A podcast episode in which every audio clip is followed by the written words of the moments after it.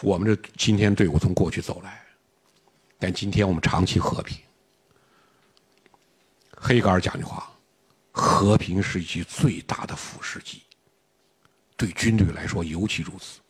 你说今天我们可以看见市场经济的冲击、封建残余的发酵、思想防线崩塌、理想信念丢失、形式主义成风、贪污腐败蔓延、监督纠错缺位。队伍的灵魂与血性面临空前严峻的考验，所以习主席为什么召开古古田会议？习主席在古田会议上重要讲话，中肯严厉、语重心长点出部队，特别是领导干部中存在十个问题，令人振聋发聩，对部队前所未有的批评。就建国六十多年，部队没有挨过这么严重的批评，把问题一个一个全部点出来。好几位上将，你看这会议简报最后写的题目叫“夜不能寐，晚上睡不着觉”。那么多问题，你不处理行吗？就是同样，我们这队伍如果没有灵魂、没有血性，我们还能夺取未来的胜利吗？习主席在那讲话，非常严厉讲的话：“见百金而色变者，不可以统三军。”一定要着力培养。有灵魂、有本事、有血性、有品德的新一代革命军人，同样是对队伍的改造、对队伍的再造，必须剔除糟粕。党的十八大以来，立案审查的省省军级以上党员干部四百四十人，占省军区干部的百分之十，是其中十八届中委、候补中委四十三人，中纪委委员九人。厅局级干部八千九百余人，县处级干部六万三千人，处分基层党员干部二十七万八千人，追回外逃人员三千四百五十三人，百名红通人员追回四十八人。这个数字是十有大刚召开过后的，现在过了一年了，数字比这肯定要高了，还要高。你说习主席为什么这么干？你这干不得罪人吗？都是领导层的人，你惹了多少人呢？但习主席又讲一句话。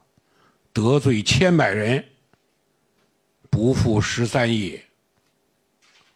同样是一场少数人对多数人的改造，必须把它改过来。习主席讲，我们党之所以能够经过一次一次挫折而又一次次奋起，归根到底是因为我们党有远大理想和崇高追求。在某些特定的历史阶段，大多数人不具备远大理想、崇高追求了。没有关系，只要有我们这个关键少数，有领导层、主要领导，你有远大理想、崇高追求，你就能把你的队伍带出来。否则，你没有远大理想，没有崇高追求，你期待队伍自自动产生，那你就等吧，永远等不来。所以说，我们从今天讲，军队之于国家的意义。甲午战败，水师提督丁汝昌自杀，定远管带刘步蟾自杀，镇远管带杨林泰增自杀，继任管带杨永林自杀，一死了之。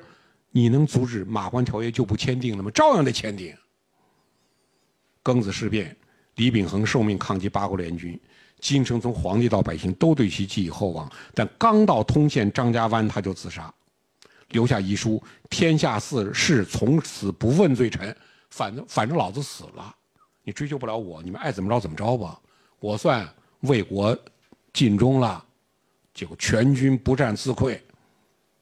所以我们反复讲，军人到了关键时刻一死了之就完了吗？牺牲是军人的最高付出，但不是军人的最大奉献。要当兵的，要队伍，要这个队伍干什么呢？是能打仗，打胜仗，这是最关键的。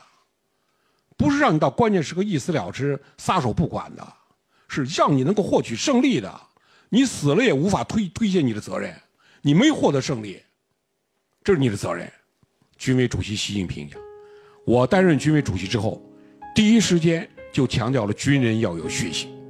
我说的血性，就是战斗精神，核心是一不怕苦，二不怕死的精神。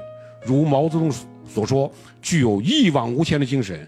压倒一切敌人，而绝不被敌人所屈服。这就是我们在今天讲关于队伍的灵魂与血性。从领导者从这儿开始注入。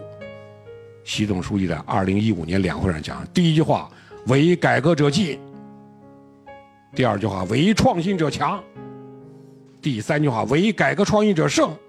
我们这个队伍就在不断的变革、不断的改革中的，不断的获得胜利，不断的用自己的灵魂与血性，保证我们未来胜利的获得。